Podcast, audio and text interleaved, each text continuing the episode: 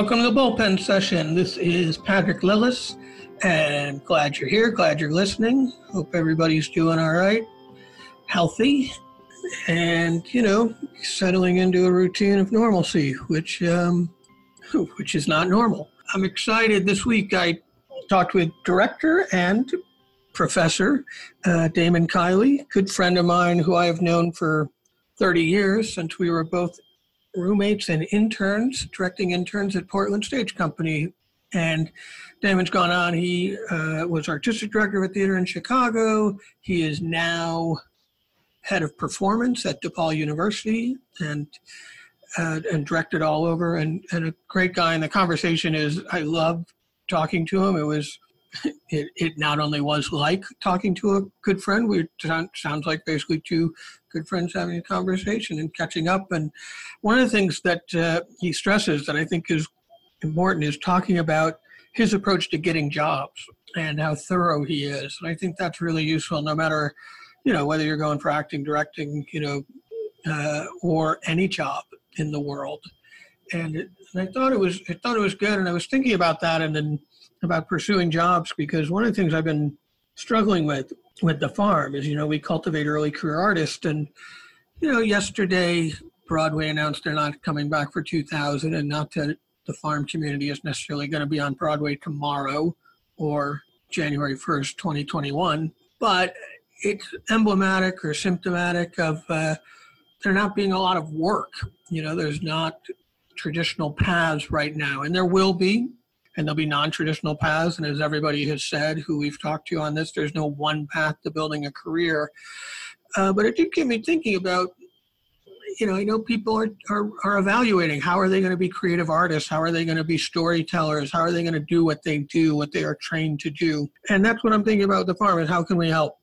And I think I say this, I say this on the podcast, in the newsletter, you know, let us know what you need, what you're thinking about. And I wanted to make sure to mention one of the things we're doing is we're going to hold a roundtable um, July 30th, Thursday, Eastern Standard Time of 4 o'clock to 5.30 with three voiceover actors just to talk about that business because that business has not stopped. People are doing audiobooks and radio, you know, audio plays and voiceovers and promos and and um, I thought, well, it'd be great. We can have a conversation about what is that to do, so that you people can find out if they're interested in that. And the other interesting thing since we can't all be together in the same room. It'll be over Zoom. So, you know, look for information on the farm's website, on the Facebook page, on uh, the newsletter, and wherever you are in the in the world, you can come check out the conversation. You know, and we used to do these live before the bullpen session before it became a podcast. We would bring in people and talk on a topic, and you know, how'd you get started? What's useful? What equipment do you need? Stuff like that. And, you know, I'll facilitate the beginning, asking questions, and we'll open it up to anybody. And I, I'm excited about that because I think it's useful for people to think about if they want to do something else, what do they need to know to do it? And I know that there's a lot of evaluating going on right now, knowing that, you know, the life you've built, if you're like Damon and I, you've been doing it for 30 years, it's different. We talk about that too. We talk about that different with the training at DePaul and how we're going about it. But also, if you're just entering a training program or just beginning your professional pursuit, you know, it's different. And different, you know, isn't, I want to say, isn't always fun. You know, it's, uh, I fear change.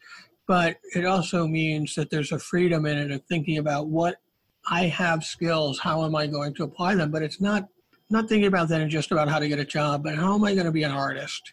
Okay, I can't get 30 people in a room. I can't get 300 people in a room the way I used to. I can't do that, but I can do something.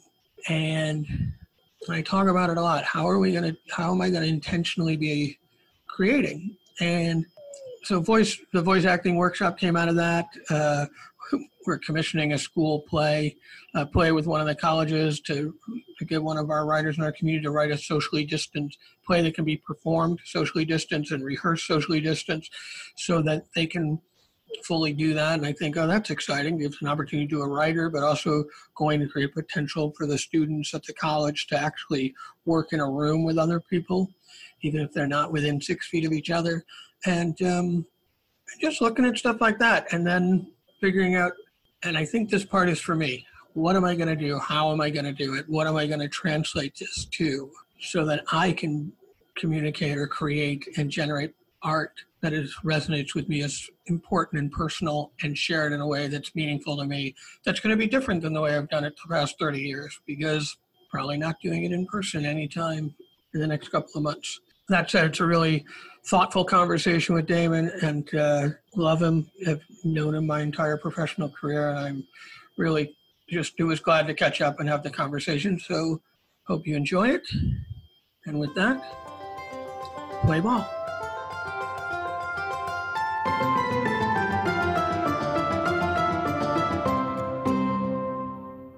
So I, I, mean, I I am still, and I will be at least for a little while longer, incredibly busy because teaching online a full load of online classes is more time consuming than teaching regular classes.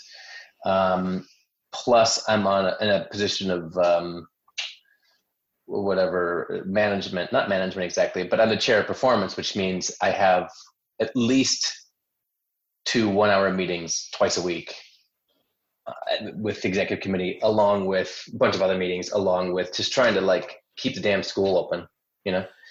So yeah, that. I got to figure you guys are meeting all the time just to talk about what's going to happen next year.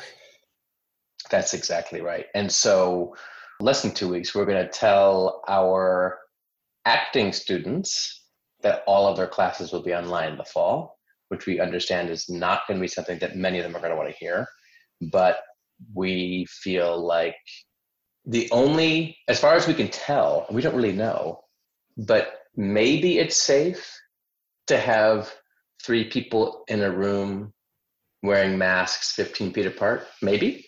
What what kind of acting class is that? Like what you're talking about. I don't know what I would do if I was an acting student and I was a, a grad student. I know what I would do if I was an undergrad student. I would not go. Yeah, I think that's fine. I mean, here's the thing that we could say like, great, don't go. That's totally fine.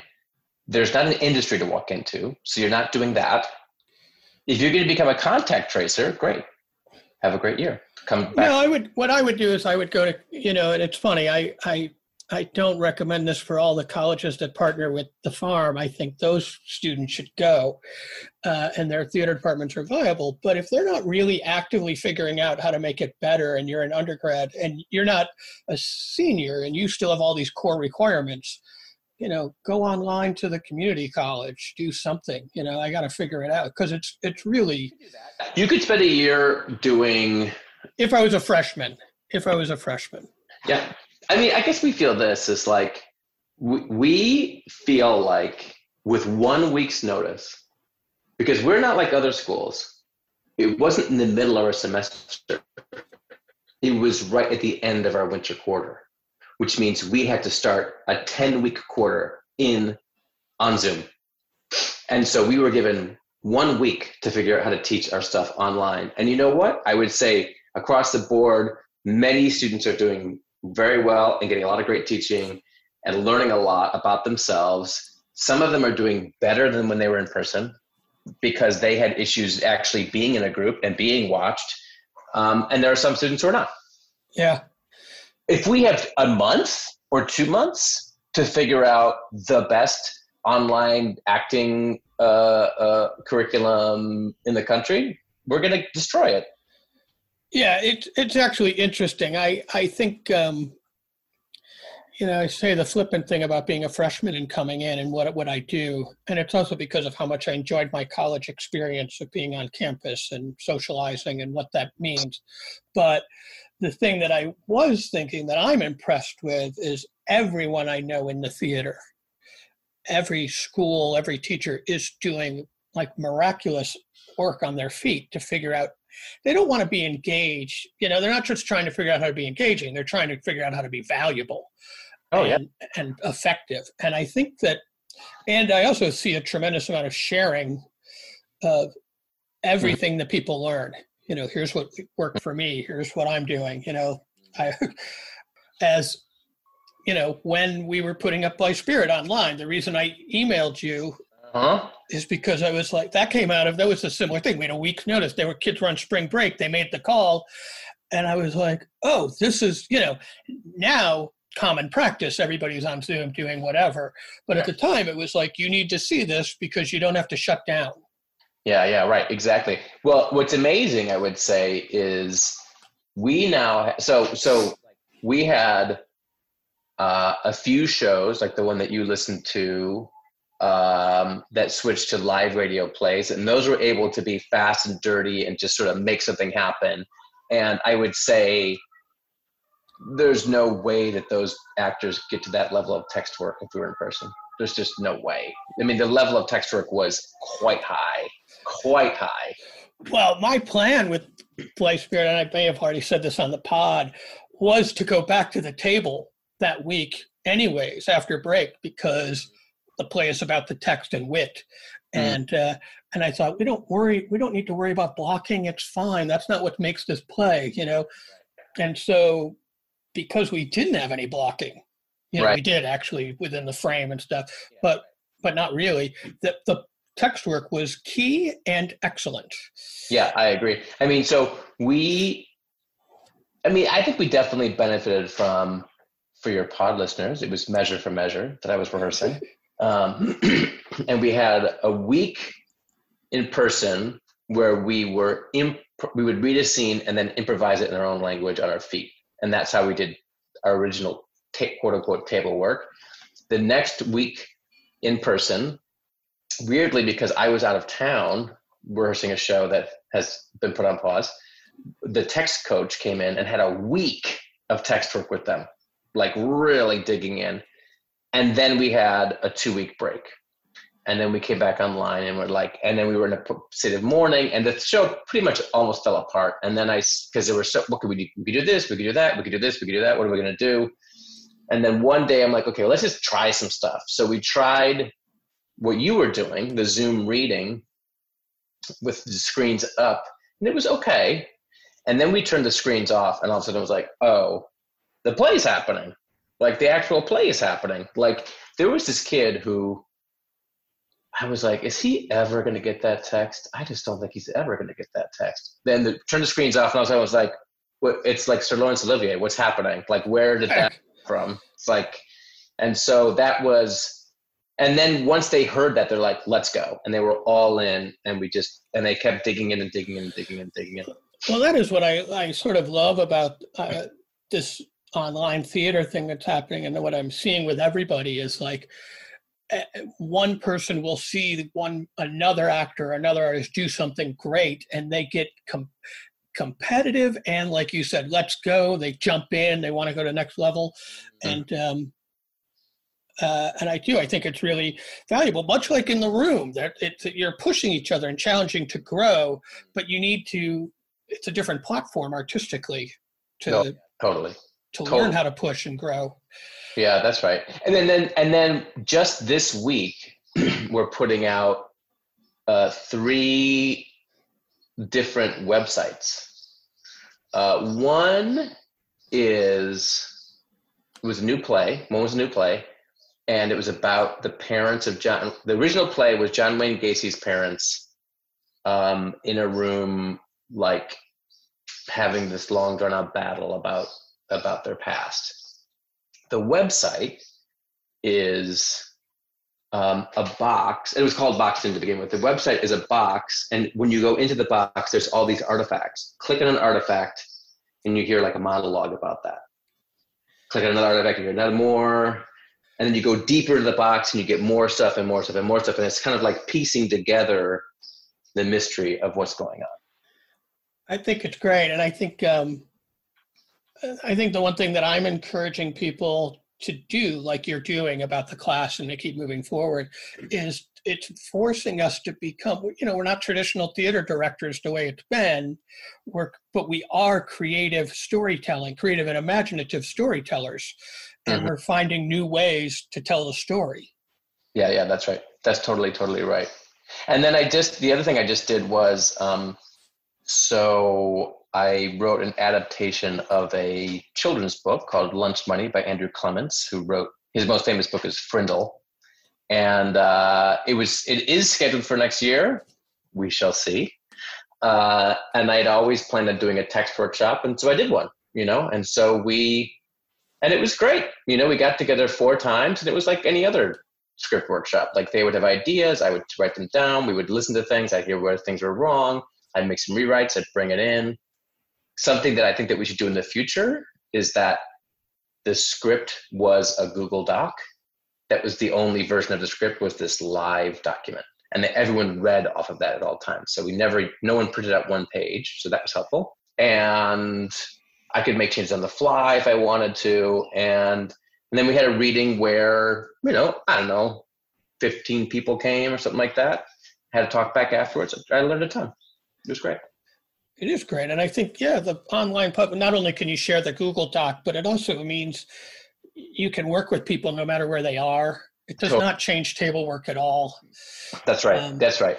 Yeah, I'm also, here's the funny thing I'm doing also. I'm finished now. So la- I had the weirdest job last year through DePaul. They said, we need a director for our commencement ceremonies. I'm like, I don't think you need a director for your commencement ceremonies. They're graduation ceremonies. What are you talking about? This is ridiculous. And they would drag me to meetings. I go like, I don't know why I'm here. I don't know why you need a director. This is stupid. And then the meeting would go on. I go like, well, that you guys obviously should try this, this, or this. And they're like, and I'm like, well, why we, why do we even have a graduation ceremony? What's the purpose of it? And they're like, oh, good question. I'm like, okay, I guess you need a director. So I was the director of the graduation ceremonies. I actually, you know, at every graduation ceremony, there's like a little bit that's like the this person walks up and says this and this person says this and this i actually had little rehearsals where i had to teach like that was awesome because they were like rehearsal? And like i would be like yes stand over there and now stand up and now say the actual lines. And they're like now? I'm like yeah now. Like they had to figure out like yeah it, and then afterwards they're like it went better than before because i rehearsed it. I'm like well yeah well go figure we have found in the past that when you practice something, it goes better during the live event. So then this year they're doing a virtual ceremony. And it's like, they're like, we want to hire you again. I'm like, what are you? Uh, what am I going to do? This is ridiculous. But in the end, of course, I had some thoughts, and then I coached each dean. Like, I, and they're they're taping their speech in their house, and so we had Zoom coaches like sessions like this. I also coached the.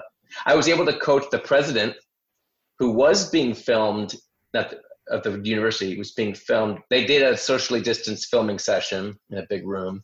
And I'm like, I'm not going to that. But and then someone said we could zoom you into that. I'm like, great. So I zoomed in, gave a few thoughts. All of them did better. And the last thing was, this is what made me think of it was, you know, there's at every graduation there's a alumni inductor, right? Who's like, I'm an alumni, and you are about to become alumni. So da da da da da.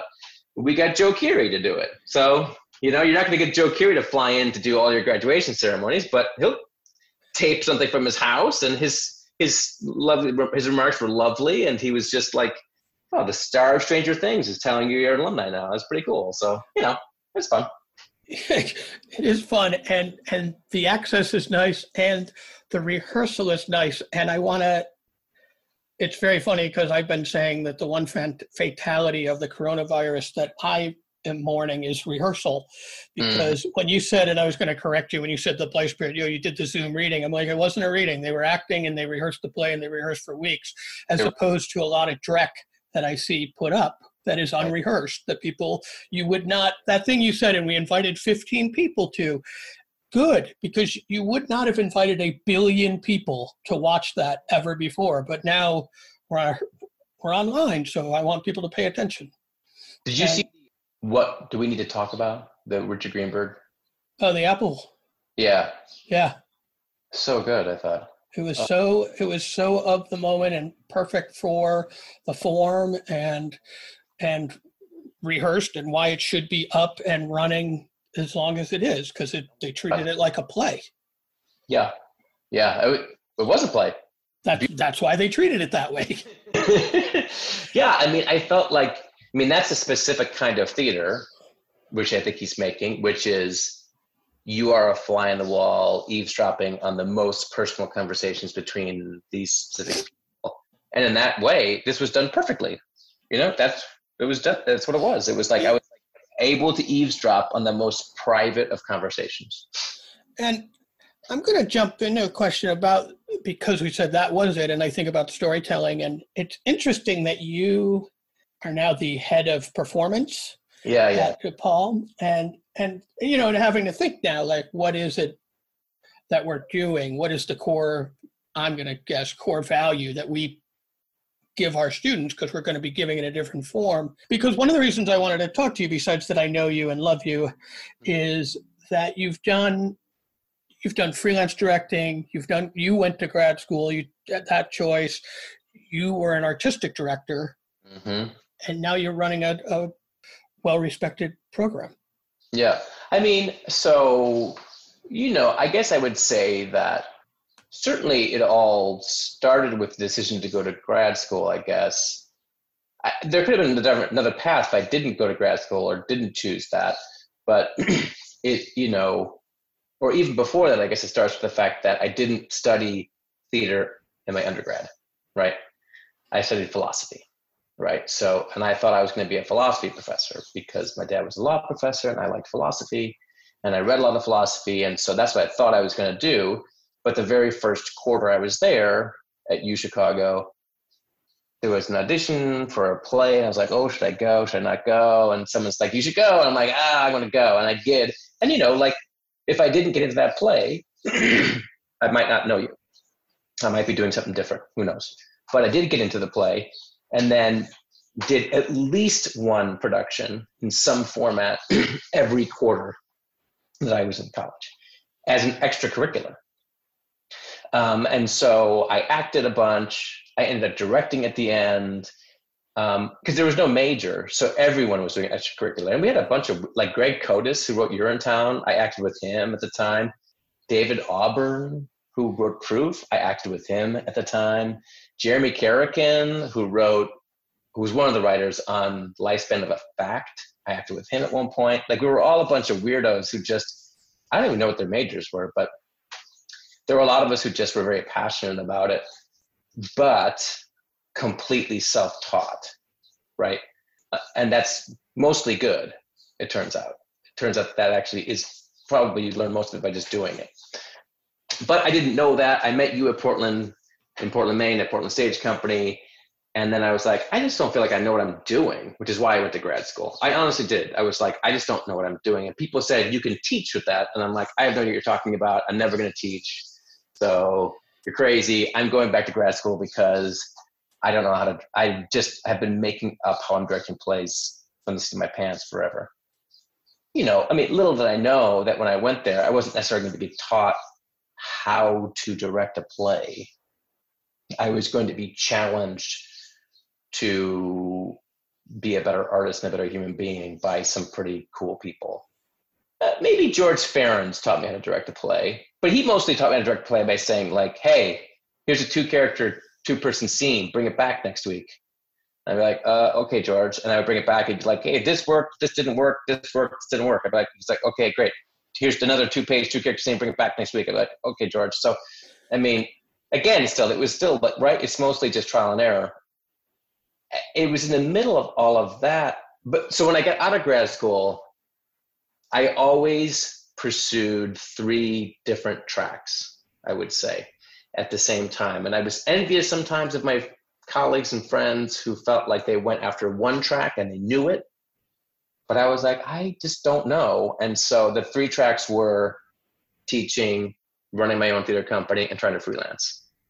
And I always just kept a finger in all those things, right? So, like you and I both worked at NYU for a while at their um, being directors and sort of co-collaborators with their grad playwrights.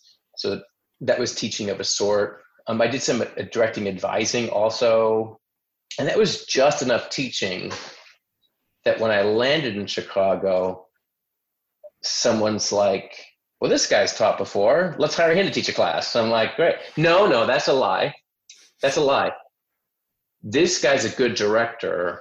Let's hire him to direct our students. And then that went well and they're like, oh, I think this guy's a teacher too. He's taught some. He's taught some. Let's hire him to teach a class and see how that goes. And so that's ha- and that so that's what that how that happened there. but uh, when I was in New York, I was running my own theater company, which was like, I mean, it's it's kind of a grandiose term to even call it a theater company. It was basically me, like by hook or by crook, scraping up free, free space and as much money as I could to try to make a show happen once or twice a year. That was pretty much it. Um, and you know, and the, and then doing the t- ten minute play festivals and occasionally getting hired by other people. I, I wasn't very good, and to this day, I think I'm still not very good at um, pursuing freelancing work. Uh, I would not say that I have in any way cracked that nut as a as a thing to to figure out to do. So it's interesting because I, from the outside, from the from the post New York point of view, when you went to Chicago, it seems like you cracked that nut through being attached to institutions. No question about that. So so what happened there? That's exactly right. On my own, I was never. I I don't think I would ever. I mean, I remember so clearly doing the things I thought that one did. Was his name? It couldn't have been Bob Moss. Who was the guy who was in charge? Bob Moss did, he did the summer. Uh, he did uh, the hangar. I mean, I pursued that guy doggedly for years and finally got him to see a show of mine. And he was like, that was pretty good. By the way, I'm retiring. I mean, like, it was like, what am I doing? I just, and there were other friends of mine who it just felt like they would go to some party, meet somebody, have coffee with them, and the next day they were directing at their theater company. I could never ever figure it out. I just could never figure it out. Um, I, what I was good at was applying for fellowships and applying, and then in one case applying. I, I mean, I haven't applied for that many jobs, right? I've applied for like two, and I've gotten them. Uh, so, uh, uh, and I applied for fellowships, and I got a bunch of them. You know, so I applied for a bunch of fellowships. One of them, which was like a decent amount of money to be spent over a two year period. And by the end of that period, I realized I need to get out of New York because this is not the place for me. I cannot figure this town out at all. I want to move back to my hometown, which is Chicago. And I think I want to be an artistic director. And I think a lot of theater in the United States is terrible. These are the things that I felt like I learned during that. right. They gave you a chance to see that, and you went, yeah, this is not for me. And I would say, actually, the thing that also was clear was the only place where I enjoyed the, I think the theater, the city that I enjoyed the theater the most was Chicago. That was true. Like I spent a year and I saw 101 plays in 2001 throughout the entire country. And the, the place where I saw the most shows that I liked was in Chicago, I'd say. I saw a lot of plays regionally that I just thought were absolutely hollow and terrible and just felt like a slot filler. And it's kind of lucky. I wanted to say, do you think it's because it hit your sensibility because you're from there? I mean, Chicago happens to be an amazing theater town, you know, but when you were thinking about moving, had you had that experience if you were from somewhere else or had you had that experience in with another city would you have moved to the other city? Philadelphia was a sec- was a second choice. Philadelphia was a second choice, and now you have to know that the sort of prime movers of Philadelphia theater were people who went to Northwestern, and were trying to. Cre- they have said this to me. Terry Nolan has said, like, I am. Tr- we are trying to make another Chicago in Philadelphia. We want homegrown theater. We don't want to hire from New York anymore. We want to hire from in- inside, but we can only do that if enough people have jobs for people. And that's what happens. That's what's happening in Chicago too. You can only work here. You don't have to. Keep, people do travel, but you don't have to travel, right? And so, uh, and there's now more and more, I mean, there was until this pandemic, more and more film and TV work that you could actually really keep actors in Chicago. Yeah, we'll probably talk about that later too, about just the idea of DePaul, like the value of being in oh, Chicago. Totally, it's huge. So, um, I, I mean, a person who's like hugely influential on me is Bob Falls, right? In that the reason I think I, I even do theater is because I saw a production of Hamlet, his his famous famous Hamlet, when he was thirty or something, and I was in high school with Aidan Quinn, with the famous like uh, he came out and he had a spray can and he sprayed to be and then said or not to be. Like it had that kind of aesthetic to it right? And i was like what in the fuck is this? And like i was just amazed and then and i actually like when i i ended up assisting him on a production of three sisters that had jenny bacon and calista flockhart and um, a bunch of these incredible chicago actors in it howard witt what as my final thing in grad school i realized i was like i've seen a ton of this guy's plays like I just had seen a bunch of them. And I think that I always loved them. You know, they were highly imaginative, highly theatrical, killer Chicago style, gritty acting, great storytelling. You know, I thought like audience centered. You know, I thought that they were great. And so there's a little bit of that. I also think I remember like seeing a few Steppenwolf plays now and again and going like, yeah, like that. So there was some there was something homegrown about me there is something about me liking Chicago that I can want to come back to it. At the so what happened was I was finishing up that internship or no that that the fellowship or, or I was like two thirds the way through of it and I was like oh, I really want to go to Chicago and I had like one more segment of money left left over and at that same moment my wife and I so this is almost 18 years ago had our first kid, Isabella, and I had I I was going to do one more show. The show, in fact, was Measure for Measure, bringing it full circle, and Isabella's name for that Isabella, and she was born during the run of that play. And I said, after that, I'm going to clear the decks. I'm going to not do anything because I need to focus on this kid. And so I did that. And at that moment, because of being that fellowship, I started looking at Art Search and there was a job opening in Chicago. I wouldn't have looked at it necessarily if I hadn't cleared the decks. I wouldn't have had time to spend on it. But because I did, I was able to focus all of my energy on trying to get that job. And it's crazy to me now, in some ways, that we moved our entire family to Chicago for a job that paid me $25,000 a year. And that when I got there, the company was so in debt that I didn't get paid for the first three months. You know what I mean? Like it's nuts to me. Um, but I really did think that that was it. Like this is it. That's what you wanted. You mean this yeah. is it? This is it. This is this is the end. I'm gonna either I'm gonna build this company up to be something astonishing, and that'll be the rest of my life, or I'll build it up enough that I'll get some attention and then I'll get a job somewhere else. You know, that's going to be what this is going to be. You said you paid all your attention to it, but what does that mean?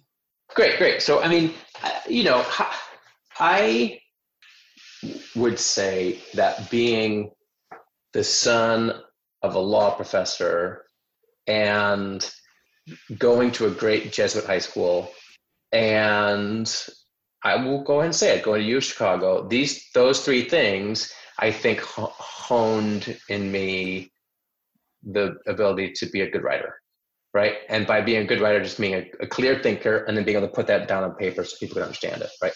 Um, and so I think in both cases, I was just able to clearly just tell the story. I think also in both cases, uh, I am at at the time I was dating and now I'm married to a journalist. That does not hurt.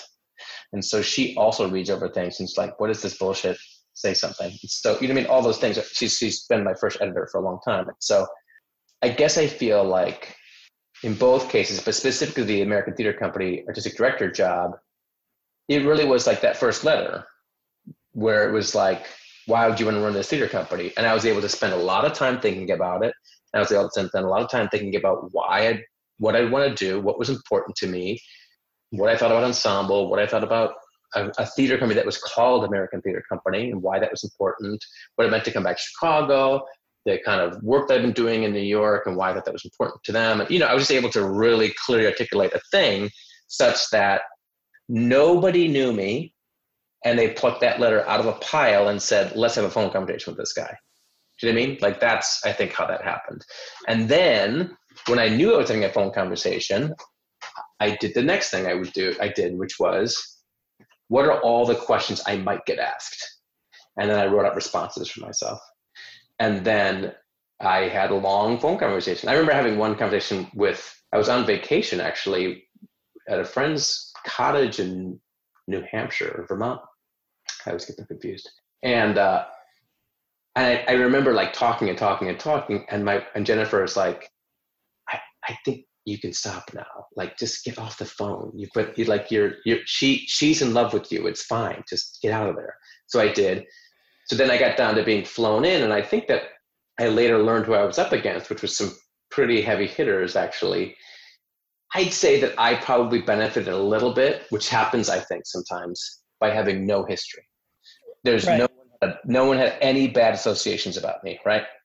Um, only good, and I could come at everything with a fresh view. But I was interviewed by like 35 people at once along with you know those typical things are like you get the second you get picked up in the airport you're already being interviewed and then you're going to go have lunch with someone and that's another interview and then you're going to go have this meeting with the entire ensemble and the entire board at the same time and then you're going to go to some other dinner thing and that's another interview and then you're going to be flown driven back to the airport and that is another interview as well what I like, uh, yeah, and all of that is to know that you're on the whole time, but also that you really built your case and laid it out. You know, talking about your son of a law professor, but you did not shyly say, confidently say, "This is what I believe in. This is what I want to do. This is what I," and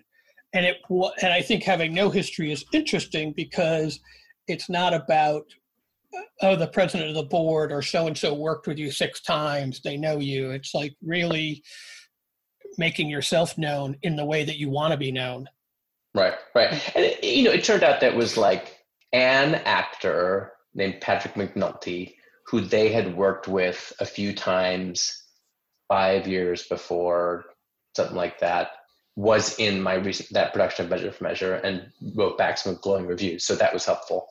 But listen, they still took a flyer on me. It's like after the first show that I directed went up, it was like, oh, thank God you can direct plays. I'm like, you're bad not knowing that ahead of time, friends. But um, yes, I can. Um, you know, um, it's funny. I think actually of a few key moments that are similar in the same way. I'm going backward in time a little bit. I was stuck directing 10 minute plays in the 7,500 10 minute play festivals that were in New York at the in the in the 90s right? There was like every other person was doing a 10 minute play festival and you had to do it for free and it was just exhausting and I was going to do one more and I was like I'm sick of this. I'm sick of it. I'm not who cares? And Jennifer said well then don't do it. Don't do it. She's like either do it 100% or don't do it. And I was like okay fine I will do it. I'm going to direct the hell out of that 10 minute play. Right? and I think it was a play by Jeremy Kareken actually called Big Train. I think that's right. And I did direct the hell out of it. And it was clearly the best thing in that festival. Like it blew every other thing. Up. Everything other thing was like half assed, put the, you know, slapped together. This thing was a super high quality, well directed, funny, theatrical experience. And that's when the artistic director, Jeremy Dobrish, said, hey, I'm a writer and a director, and I always direct my own work, but I can't direct my ne- my, my next play because I'm going to be busy, and I think there's only one person who can direct this play, and that's you. I was like, great, and that's because of that. Similarly, I felt like you you have a question. Yeah, how did Jeremy like? Did you do it for his theater company? Yeah, it was his theater company. Yeah. Okay, and then just that's great. Yeah. And then you know, I think that like my first show at American Theater Company, of course, had to be extraordinary, right? Because it's my first show in Chicago. And it was, we had to search around and find a play that we all wanted to do. And I think that we found the perfect play that really ignited that I was good at doing at the time, and also that, ignited some passions for some stuff that they hadn't done in a while. And that was The Hairy Ape by Eugene O'Neill, which is like pretty expressionistic weirdo play, but right up my alley, obviously.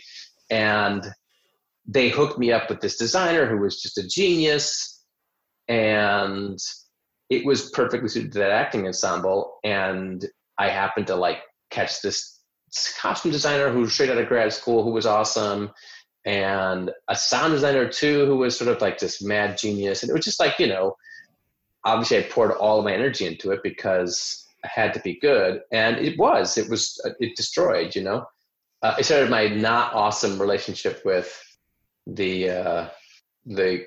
Oh no, that was a who. Oh, that's right. It was this this critic who really was a film critic and not a theater critic in the end. So he he gave an okay review, but a different reviewer loved it and thought it was the best thing she'd seen in Chicago in years. And so, you know, that show got the attention of Lisa Portes, who runs the directing program at DePaul, and she saw and also run at the time ran the children's theater wing of our program.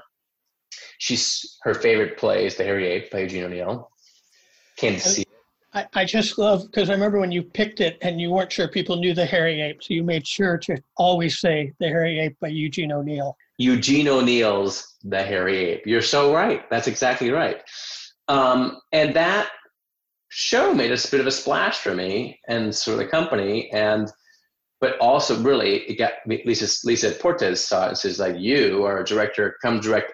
Of course, because after you see the, the Hairy Ape by Eugene O'Neill, you say this person should direct a children's play, theater play. But whatever, she did. And I remember that was like, wait a minute, I'm gonna get paid how much?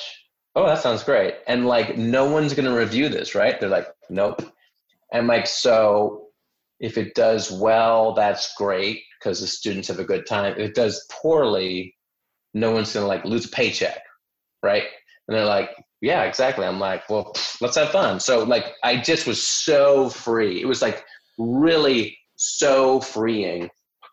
And of course, I did my best work because it was so freeing. I wasn't worried about how it was going to be received. We just had a blast, and that led to when Lisa had to go on a maternity leave. Her saying, "I need someone to, to, sub for me for class and sub for me for this advising experience and that went well. And then when the, the, the position opened up she's the one who convinced me that i should apply. And i was like i'm not going to apply for that job. It's like i'm in my dream job. Why would i do that job? And you know after i thought about it a while and thought about what the possibilities were i was like oh well wait a minute and so then i went through the, i think a pretty similar process i wrote the hell out of a letter about here's who i am and here's how i might why i might be why I love your school and love your students and think I'd be a good fit. And then I got to a phone interview. I prepared for that by thinking about every single question I might get asked. And then I prepared for my in person day, which was the same thing. You show up at the yep. school, you're on, you gotta teach this class, gotta teach that class, gotta have lunch, gotta have this meeting with this group, this meeting with this group. And I would say, I still have the document where I wrote down every single question I thought I might get asked and my response. And and, uh, and testing it also. I think it's I think it's great, and it's funny to think like, oh, I already have my dream job, and if you were to describe, I think that's the fun thing about thinking how life is going to change. Mm-hmm. Like if you were to think, okay, you don't have to teach it DePaul next year. You're in charge of. yeah, you're you're you're better where you are today. I got very lucky. I mean, it turns out in retrospect, it was easy to figure out like the things that I liked about being an artistic director were like, I liked being in charge of a staff of people. I liked, but mostly I liked teaching them to be better staff members. You know what I mean? I liked leading conversations with art with the with the art with the board. I liked leading conversations with the artistic staff. I hated raising money. I was terrible at it. And in the end, if I'm honest with myself, I was not great at choosing a season.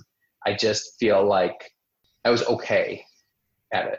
Well, you were talking about why you love this job versus the artistic director thing. And what I think is important and what I'm hearing also is like you get to do the things you love in this job. Even, and I, it was interesting, I, I talked to um, the literary manager of Jiva Theater last week. And um, it was interesting even when you were talking about the graduation ceremony you're like why do you need a director and then you end up directing it because that's what you do and how you do it and she, she was mm-hmm. saying a similar thing like i asked about play selection you know what's her role and Jenny Werner was saying, "Oh, I sort of dramaturg it. I ask the questions of why are we doing the plays, and mm-hmm. you know, make it and and f- falling into that role." And I thought, yeah, it's when you get to find that job and position that utilizes the muscle that you like to work out with, you know, that makes you feel like you're in flow, is a great place to be. Well, that's great because I will say that, like, what was interesting was so when I, like, the last show I directed, which was stopped in the middle, right? It was this new play called My Father's War, newish. It had been done 10 years ago, but then he rewrote some stuff and it got better and better as we went. And he was still rewriting in the room.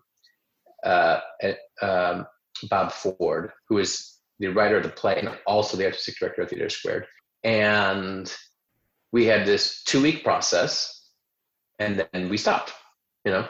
And the way that they work things, it's like it's a two, you have two weeks and then you have a week you like have a little half of a week and then you're in tech for a weekend and then you're in previews and then you open it's very fast but i will say i have it's sort of sad i've not been I think that was the most I was in flow on a show, probably ever, honestly.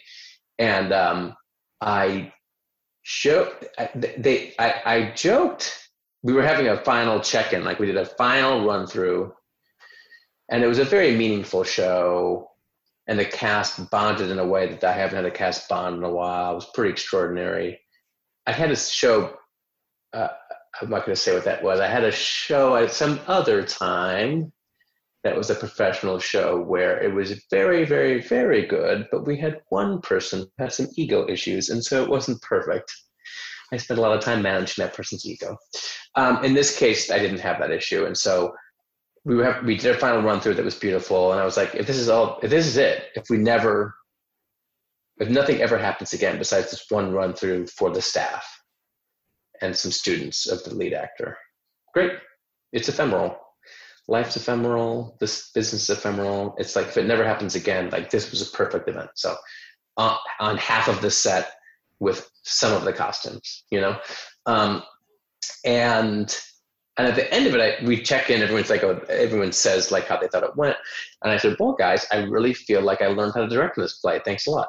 And they all laughed because it, you know, I knew that it was going well and I knew that I was in flow and I knew that I was doing a good job. And so maybe it seems like, well, this guy, he knows, he must know what he's, he knows what he's doing all the time. I'm like, not all the time, friends. So uh, this time just went well. And I do think it was because why?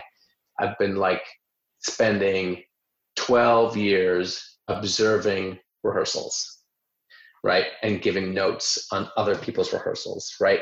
I have been teaching acting specifically for 12 years also, right? And so learning how, what each, how every actor is different, right? Um, I've been, and then working professionally enough that I understand the difference between working professionally and working with students. Um, and so, yeah, I did a, a lot of teaching during that rehearsal and i had actors who were receptive enough to that. I think that was the thing with this other person actually who was a was a pain was he just refused to admit that he could learn anything anymore. Well it's interesting. I, one of my questions that i like to ask and i think you might be answering it at this moment is what do you think after this amount of time what do you think you carry with you into the room that you didn't yeah, I would say that like um, I finally would say now that I just as it uh, uh, uh, uh, I love to learn things. Do you know I mean? Like so, I went up for I've been very very lucky to not only get tenure, but then a year ago, two years ago, I don't know, uh, become a full professor, which is just this it just is the last stop where you can like get a pay bump and also you're no longer called assistant professor or associate professor, you're just called professor, whatever. And the the I the basic I think I sort of and in, in, in going in for tenure or going full professor, same thing. You got to write out. Here's why. Here's who I am. Here's what I believe. And I said that something along the lines of when I'm watching a play, I enjoy, enjoy I, as I said, I'm paraphrasing, so it's not as good, but I enjoy moments where I laugh or I gasp or I say, huh. And I'm sort of famous in my school for being a very loud, huh person, right? Loud, very loud. And um, it's because, and my favorite moment is that moment where I learn something you know i, I want to keep learning. I want to keep learning new things. I just finished reading the mirror and the light hilary mantel's final stage of the thomas cromwell uh, trilogy. And oh my god top of her game like again and again and again just like this observation about humanity where like oh oh oh right wow. And so i think what i carry into the room now is like an insatiable desire to learn something new. And I think that when I was watching this rehearsal, I knew a lot of things about it, a lot of things I did not know. And I would say, I don't know what this is, so let's figure this out. And also, I think the last part was if I was watching a scene and I tuned out, in the past, I might have let that go and and then this time through i just never never did. I never let it go.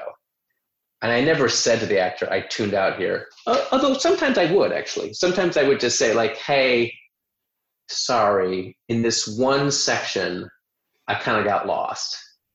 Or i didn't understand what's happening here or or i kind of tuned out. And they'd go oh okay great great. Let me get on that. You know they would take the challenge of like and we built the room to that point where they weren't offended like this jerk's telling me i'm boring. You know it was like oh that's my task is to figure out what's going on here. But i started to figure out like oh i'm just not learning anything. Right. I'm no longer interested because nothing's happening. I'm not learning anything. And if i'm not learning anything why am i here? Yeah i think that's true right? That's for the audience. The audience also like you want to be leaning forward. It's got to be about discovery. If it's not yeah. about discovery it's i don't you know i don't need to be told a story that we already know. Exactly right. And so that that's become this thing of just like yeah delay that event as long as possible. Delay it delay it delay it delay it delay it. Don't decide until you have to decide. Just wait wait wait I've already heard that it's really important, especially as a director. And I think people don't think about it, but it's true to be a good writer. You have to write out your ideas. You have to be able to articulate a vision, especially if you want to be a leader, if you want to be a professor, if you want to be an artistic director. These are going to be important skills. Since you are a professor full and a great director and writer, but I'm curious if you have advice. Is there things that you think about if you were starting this experience right now, things you would have said yourself or to yourself or just to the people who are entering the career, beginning it, you know? Yeah, I mean, first of all, I want to say just because I don't want anyone to be discouraged who feels like they're not a good writer to can't do it. I, as you know, like I am, I just finished up writing a second book. The first one was how to read a play. The second one how to rehearse a play, based on interviews with 40 directors for each book. And those interviews, some of the most talented directors whose work I've seen that are just extraordinary cannot put a sentence together. And you're like, how in the heck does this person direct a play? But they do somehow. So whatever, I don't say. They're not my favorite interviews because when I go back and listen to the transcript, look at the transcript, I can't find the quote to pull to put into my book, right? But that said, yes, I personally put my student directors through a ton of writing.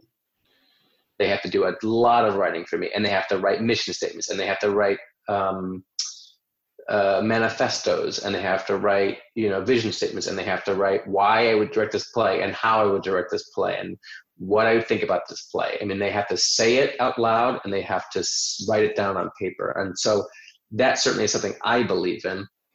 And we probably don't take many students at DePaul who don't have at least the potential to communicate well. Yeah, I mean, I think that like, I think that I would, I can only give advice about what I was successful at. So I guess I would say, um, I would say apply for everything you can apply for, and then write out your response to these questions and then read them out loud. If you cannot read that thing out loud and feel good about it, then it's a bad piece of writing. If you start to say the sentence and you can't actually understand it, that's because you don't know what you're saying. So then you got to go back and ask yourself, what am I saying? What am I saying? And if you don't know what you're saying, then you get you have to figure out what is the method that jogs your imagination? Is it journaling? Is it going for a walk? Is it going swimming? Is it talking it out with a friend? Is it w- whatever it is that you need?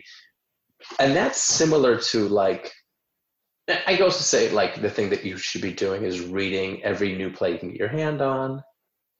And you should also be reading every Shakespeare play and every Suzan-Lori Parks play. And you know, you should read all these plays also every Shakespeare play?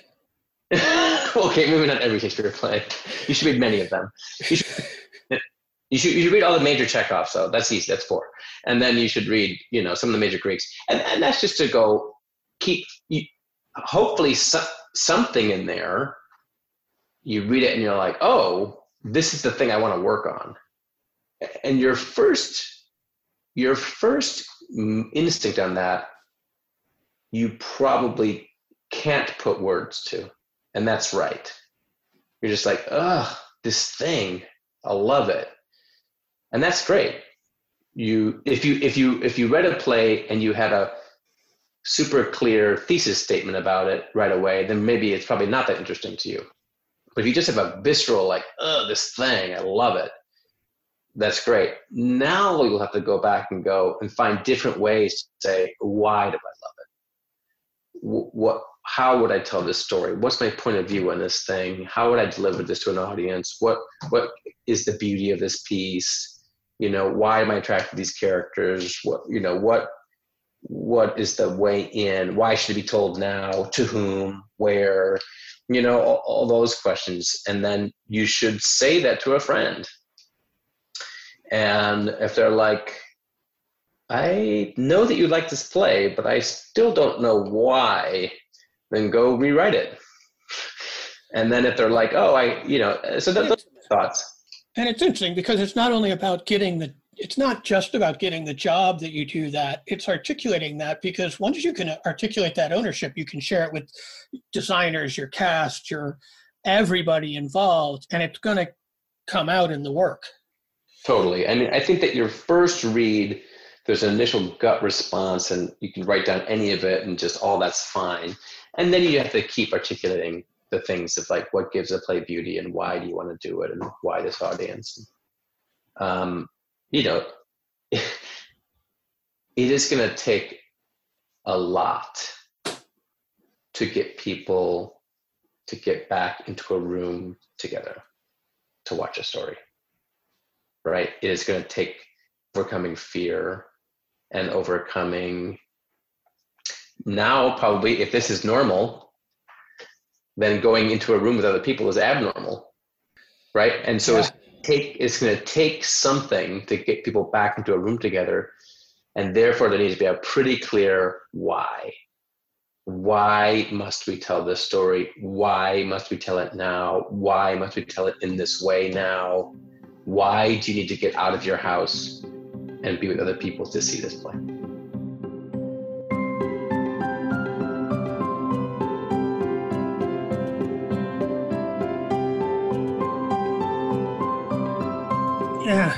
Thank you, Damon. That's great. And absolutely, what he was saying at the end there is absolutely what I was thinking, you know, at the I've been talking about is being intentional in your work and also one of the things we both agree on about, you know, why do we have to do this play? Why this play? Why this play for this audience today. And I loved what he said at the end. You know, basically it's life and death. If you're going to, you know, stakes of a play are life and death. But if you're now asking people, the stakes are your health to come to a play, you better have an important reason to, to do it and to share it and to be clear about that. And I also I really like the idea of talking about it, sharing the work, and you know, it was interesting. You said about the writing, like if you can't, if you don't understand what you wrote, then you don't know what you mean and stuff like that. And I thought, right, getting back to the simplest thing I'm, is to just say it. You know, I have a playwriting workshop that I'm that I facilitate, and I was thinking about that and going, you know, sometimes when things get complicated and they're not clear, it's just because of fear of just stating the basics. Here's what I want. And when that happens with that simplicity and that clarity, it illuminates the scene, it brings it to another level. And I'm thinking about just the simplicity and clarity of like, oh, I want to do this play because, you know, and being really clear as to what it means to you and not trying to be smart, not that you're not smart, not trying to be fancy, be direct, be clear, and come from your the simple clarity of what it means to you. Out of that, all the other ideas will come along with it. I was really, Damon's great. It was nice to hear him talk. I mean, it was great to just talk to somebody who I've been on the directing journey with the whole time and you know hear about how he goes about building his career and his life and living in his hometown his hometown happens to be chicago a great theater town but going back to where he feels where he grew up and where he feels comfortable and knowing at this time i think people are thinking a lot about where do they want to live and where do they feel comfortable if they're going to have to pursue their work in a different place in a different way they, don't have to doesn't have to be envisioned the way they had always thought it. And it's okay to go you know, go to your hometown, go someplace where you're comfortable, go be exposed to where it's easy to walk around in nature, and also find your creative community wherever you are, online, through the internet, or, you know, in your neighborhood, whether it's in Brooklyn where I am or, you know, out in Denver, where a bunch of uh, friends of the farm are. And so it's, uh, it's good, really good to be clear about why we're doing it and also know that it, it's going to be it's really it's okay. It's okay to do it however you need to do it right now and we're all figuring it out together. Thank you for listening. You know we're doing this is season two of the podcast. We're doing one more episode and of this season. And it's been great. The conversations are incredible. A lot obviously has gone on from our first conversation with trevor long when he was finishing his run on ozark. And then we went to liza. Not going to go through all the guests, but we went through Liza, and then she ended up winning the Drama Desk Award for Halfway Bitches. She was in rehearsal when we were talking about that. You know, then there's a pandemic, and then Black Lives Matter protests took over, and um, and now we know that we're in social distancing at least through the end of the year in New York theater, and you know, a lot's happened, and I'm just really glad to have the conversations with the people who've sat down to talk, and thankful that you're listening, and I hope it's useful. And if it is, please share it with people. Uh, let us know. Rate us on, you know, five stars on iTunes. Actually, Apple has now broken it up to the podcast app, so you can rate it there. I know it's helpful and useful to get people to listen. And mostly, I just hope everybody's doing great, staying healthy, doing what you can to care for yourselves. And with that, we're out.